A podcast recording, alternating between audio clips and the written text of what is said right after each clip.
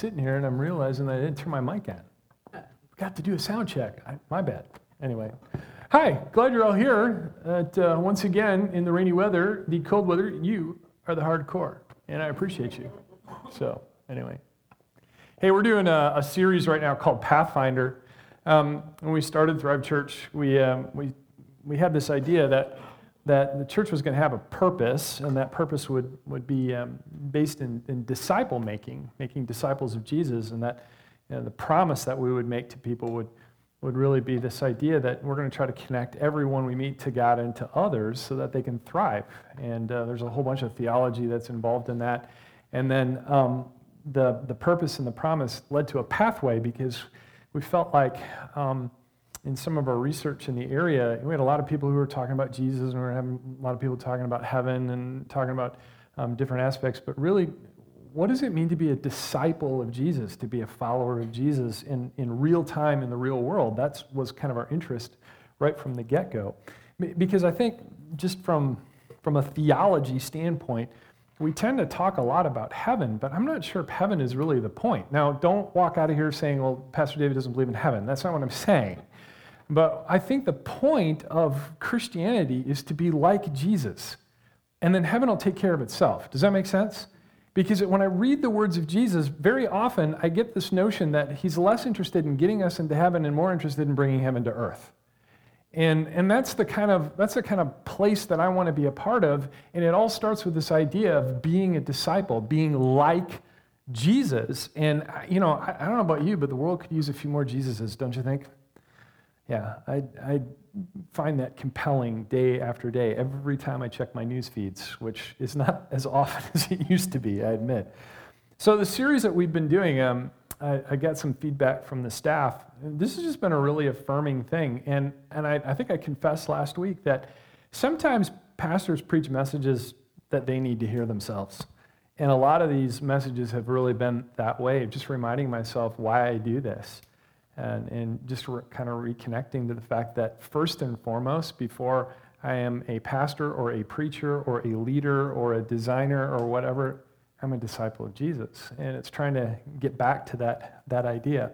So a couple of weeks ago, when we, we started this on the first part of the year, we, we started thinking about checking in with God to form our discipleship. So we picked a theme for the year. How many of you are still working on your themes? Yeah? Okay. This is the first time, I think I mentioned this before, I've had two themes. I got um, a chance to, to clear out some time this last week and try to really get my arms around the fact that I had two themes this year. And I'm like, God, is it really that bad? No, I'm just kidding. No, they're, and what I found um, as I was kind of studying these themes for the year, they really fit together. And I, I thought, hmm, I, I, didn't notice that at first. But um, anyway, so I hope that you're going to allow God to guide you in your discipleship this year through a theme. Then, then the week after that, we did um, a quick history of discipleship. So we looked back in the New Testament um, in, in the, the biographies of Jesus to try to understand when Jesus talked about disciples, what did he mean?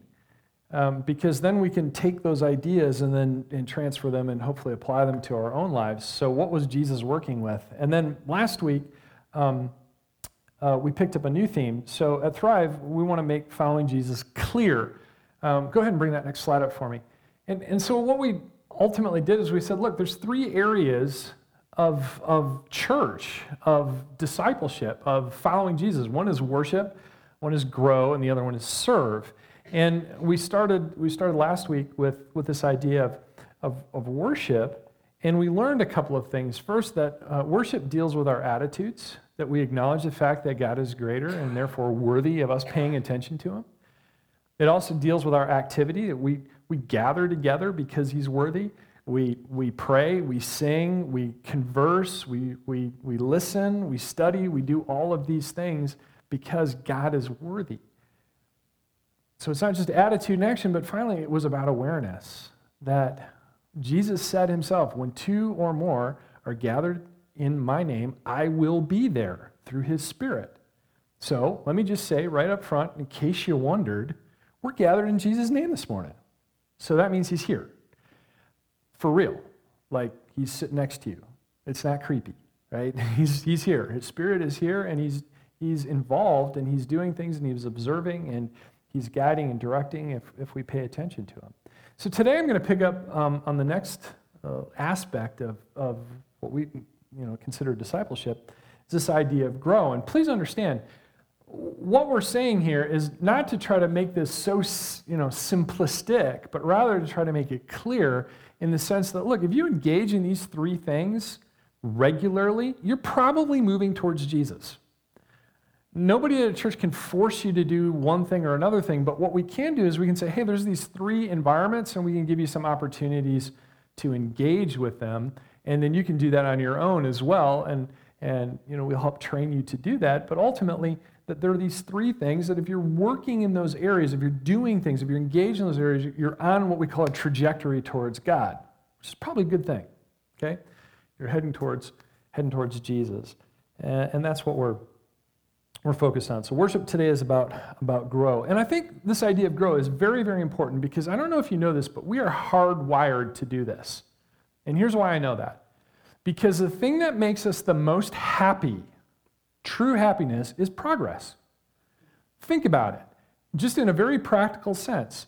We love knocking out projects. We love checking things off of lists, don't we? How many of you, be honest now, you're in church, how many of you actually do something, then write it down so you can just check it off? Come on now. Yep, that's right. We do that. Why? Because progress makes us happy.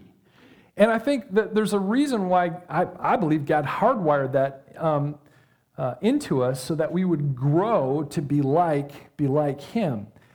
But what I found, and maybe you have too, you can be you know knocking projects out and you can be making progress and you can be you can be happy and and it can be something for your work or personal life or even your spiritual growth but inevitably inevitably we stall don't we?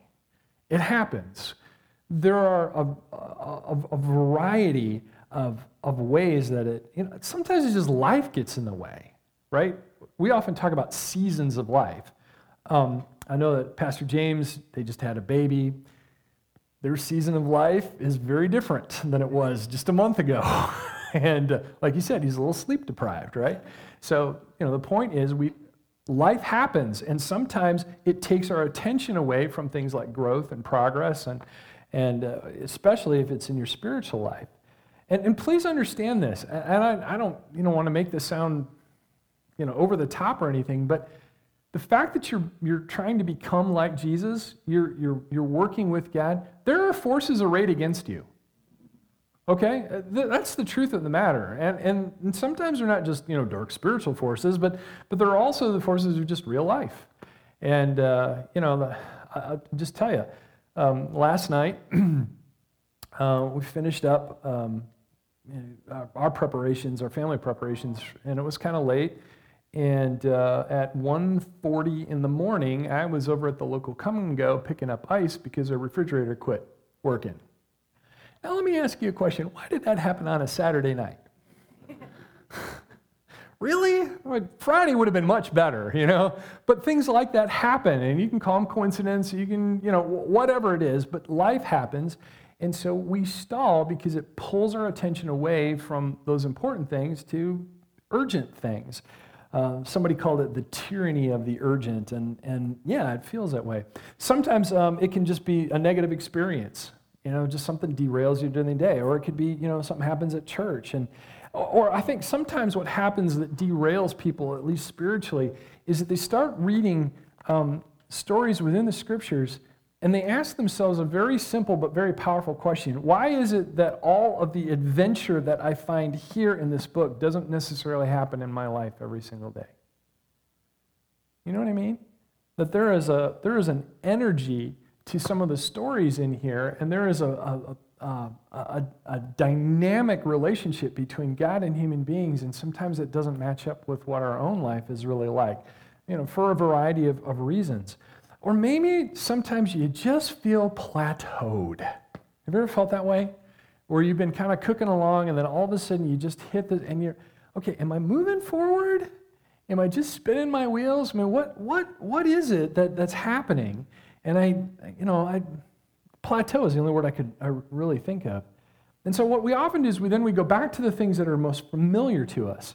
Um, things like, um, you know, we, we, we sit down, we pray, or we may listen to some music, or we read the Bible, but for whatever reason, it just feels like you can't shake the stall. It happens. And sometimes complacency then creeps in. I, I, think half the time when I talk to somebody who has not set foot in a church in for uh, uh, set their foot in a church for a while, you, you talk to them, and it's not like they're mad or anything. It's just like, yeah, we just got out of the habit. Just got out of the habit of going. I, I, I understand that. I know how that, how that goes.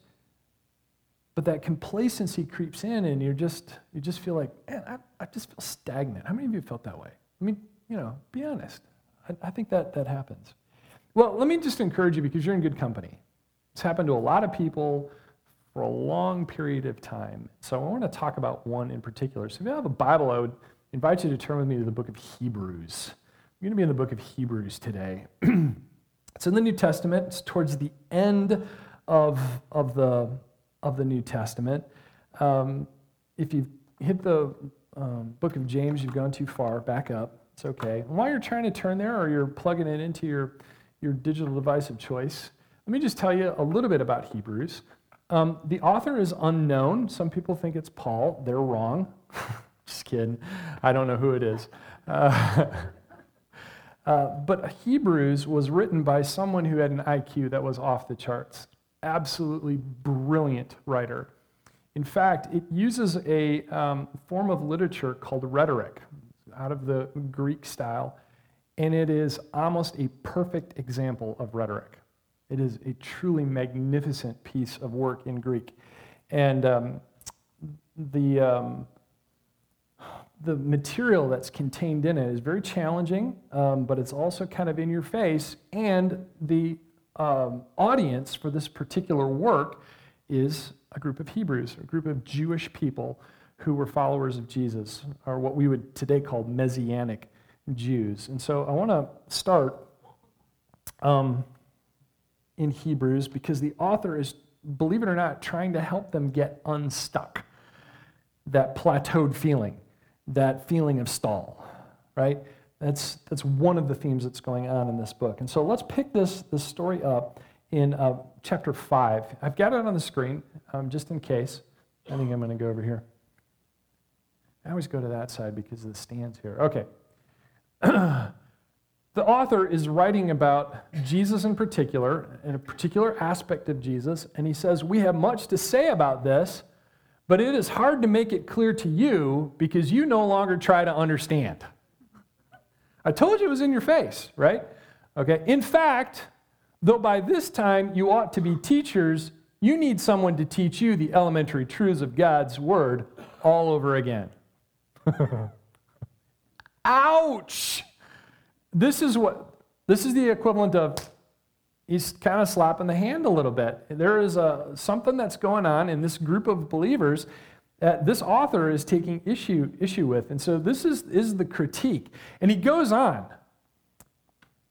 You need milk, not solid food. Anyone who lives on milk, being s- still an infant, is not acquainted with the teaching about righteousness.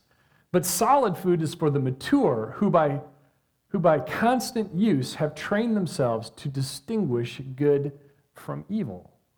So he starts off with kind of this critique is like, you know, y'all need to grow up. That's the David version, by the way. And then he comes back and he uses this metaphor talking about food, about the difference between milk, which you would give a baby, right, James?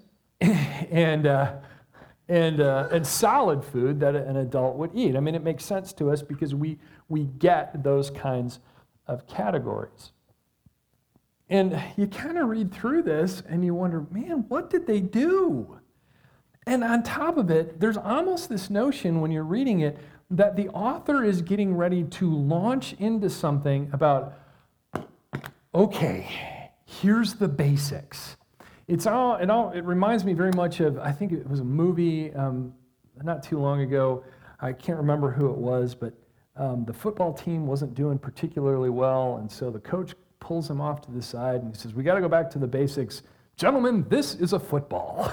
and, and as I'm reading through this, I'm waiting for that. I am waiting for the author of Hebrews to say, okay, let's, let's get, here it is again. Let's start all over. But something happens that I think is very interesting. So let's pick it up in chapter 6, verse number 1. Therefore, let us move beyond the elementary teachings about Christ and be taken forward to maturity. Whoa, whoa, whoa, whoa, wait a minute, wait a minute, wait a minute, wait a minute. You were just talking about the elementary teachings. You need somebody to teach you, and now, wait a minute, aren't you going to actually teach us? Well, let's move beyond that, he says. This is kind of a dramatic turn. This is a, a shift in the thinking, and it probably would have taken those people by surprise as they were reading it. Because as I read the, the chastisement that was going on, I'm ready for the, the, the 101 lesson again. And he says, Stop, hold on. Let's move beyond that and let's go on to, to something else, something beyond the elementary teachings. I just I find that very interesting to read. And then he does this. He actually lists the basics. So he does, in some ways, teach what the basics are, but he kind of does it in a backhanded sort of way. Therefore, let us move beyond the elementary teachings about Christ and be taken forward to maturity, not laying again the foundation of repentance from acts that lead to death, and of faith in God, baptism, the laying on of hands, the resurrection of the dead, and eternal judgment. Okay, so if you, if you list them, you can, you can see there. Okay, first of all is repentance is a basic of Christianity. Uh, second is faith in God. Third is the act of baptism. By the way, in some translations, it actually reads um, uh, instructions about uh, cleansing rites. Okay? Because please remember that baptism is not a Christian thing. Baptism came from um, a Jewish practice. So it talks about cleansing rite which just really troubles me because everywhere else in the New Testament, they always translate the word as baptism, but here in, in Hebrew. So I changed it for me because it really bothered me. The word is baptismo. Let me hear you say that, baptismo. See, you can amaze your friends because you know Greek. All right, so uh, baptism, the laying on of hands, the resurrection of the dead, and eternal judgment. So he's kind of listed out these basic concepts that would have been taught to all Jewish believers. Now, here's the interesting thing. Uh, I read one scholar who, who pointed this out that as a, as a culture, as a religious culture, Jews liked the basics. They liked things like the Ten Commandments because it's something that they could memorize and it's something they could continually go back to. And so this author is actually challenging a cultural notion that it's not just about the things that you memorize, it's really about, about what happens next. These are the basics, yes, but this goes on to something more. Now, here's the problem though. He doesn't tell us what the what the mature things are. He just gives us the basics again. So he is schooling us, but he's not giving us what the, the next piece of the puzzle is.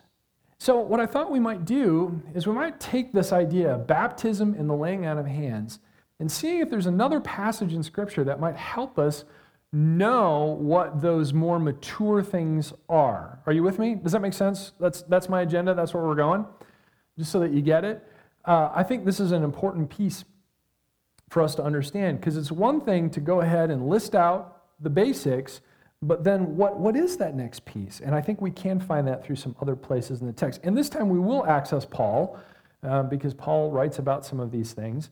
Um, no, I don't think he wrote Hebrews, but I know that he did write a book called Second Timothy. It's a letter that he wrote to one of his proteges, a man named Timothy, and he wrote two letters that we have uh, in, our, in our Bible. So turn with me to 2 Timothy chapter 1. 2 Timothy chapter 1. Interestingly enough, um, kind of this idea of when you, when you look at that list of the basics uh, in Hebrews, they really are about beliefs. These are the basic beliefs. And we need to, we need to make that notion very, very clear up front because something happens here in 2 Timothy that's, that's uh, is going to help us, I think. So he writes to Timothy uh, about his mother and his grandmother. He says, I saw the faith in your mother and in your grandmother, and now I see it in you. And so he goes on and he writes, For this reason, because I saw this faith, I remind you to fan, uh, fan into flame the gift of God, which is in you through the, what is it? Laying out of my hands. Oh, wait, we just saw that in Hebrews, right? Laying out of hands. For the Spirit of God, uh, the Spirit God gave us does not make us timid, but gives us power, love, and self discipline. Now, this is fascinating because in the ancient church, when somebody was baptized, when they immediately came up out of the water, the elders or the pastors would lay on hands and pray that they would receive the gift of the Spirit. Which sounds to me like something we probably ought to reinstitute as a practice. And in some, some cultures and some religious or uh, Christian traditions, they do that. And I think it's a very interesting thing here. So you've got baptism and the laying on of hands in the ancient church happened at the exact same time. So here, when, when Paul is talking about, about this, he says, You received this gift from, of God through the laying on of my hands. Okay? Now, notice what he says. You need to fan it into flame.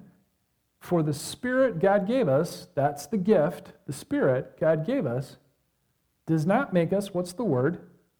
Timid, right? Fearful, another word for it. But gives us what? Power, love, and self discipline. Did you see that on the list of the basics? No. Fan into flame the gift of God, which gives us power, love, and self discipline. Do you see where this is going? So the basics are these, these beliefs that we've listed back in Hebrews, but here we have power, love, and self discipline. Now, what's interesting to me is those three things are all action oriented. They're all action. You can't just have power, you demonstrate power, whatever that might be. You, you, you don't just have love, you demonstrate love. In fact, people don't know if you, you love until you actually demonstrate it some way. I think the great Stephen Covey once said, Love is a verb, always. Love is a verb, it's an action. And self discipline, hey, by the way, you have to exercise self discipline. It's not something that you just get, it's something that you have to exercise. So Think about that for a moment. We have this list of beliefs, these things that we understand, and now going on to maturity involves some type of action. Are you with me? Uh, is this making sense? Maturity is belief in action. So when, when, when we talk about going beyond the elementary teachings, what he's ultimately saying to the, this group of Hebrews, he's saying, do something with it. Don't just hang on to it. Just don't stay on the treadmill. Don't keep spinning your wheels in the basics. Yes, we need to come back to the basics. He's not saying that. But to go on to maturity means taking those beliefs and actually putting them into some kind of action. Are you with me? Yeah. Very interesting kind of progression. And at Thrive, you know, Christianity is not just about believing in Jesus. Now, it is a step, it's a first step. It's a step that, that makes a lot of sense. But disciples, remember, way back um, in the first couple of, of messages we talked about, disciples learned to be like the rabbi. It wasn't just that they would learn all of the information, it wasn't just knowledge transfer, but they needed to be like the rabbi. And so that idea comes down through 2,000 years of history to us that our point here is to try to be like our rabbi, Jesus, who, if we're worshiping him, by the way, is right here. Yay! Makes it a little bit easier. Are you tracking with me? Does this make sense? Yeah. Beautiful, beautiful picture that's going on here. So if you're going to be like the rabbi, it's not that you just know those things, but you actually act like the rabbi. So now we can go back to the scriptures and we say, okay, what are the things that Jesus did and how can we, how can we do likewise, right? Okay, so being like the rabbi. So let me make two just brief observations about this. Um, I think the first thing is when we talk about the idea of growing or growth, we have to understand something that growth is intentional. It is intentional. And what I mean is, is that, look, becoming like Jesus is not passive. I get really tired of the magic wand. oh, Jesus come, bling, and everything is better. Well, yeah, sort of, but it requires a certain amount of activity on our part. We have to partner with him to, to do these things. And what's so interesting to me is that when we read in Hebrews, the author chastises them because they knew the basics. He even says, You should be teachers by now. You've been at this long enough, you know enough, there's no reason why you shouldn't be teaching this too. But you're going to have to choose to go beyond that. They have to choose maturity. They have to move from belief into some kind of action. And so, if we want to grow, we have to choose to be intentional about that too, right? Okay.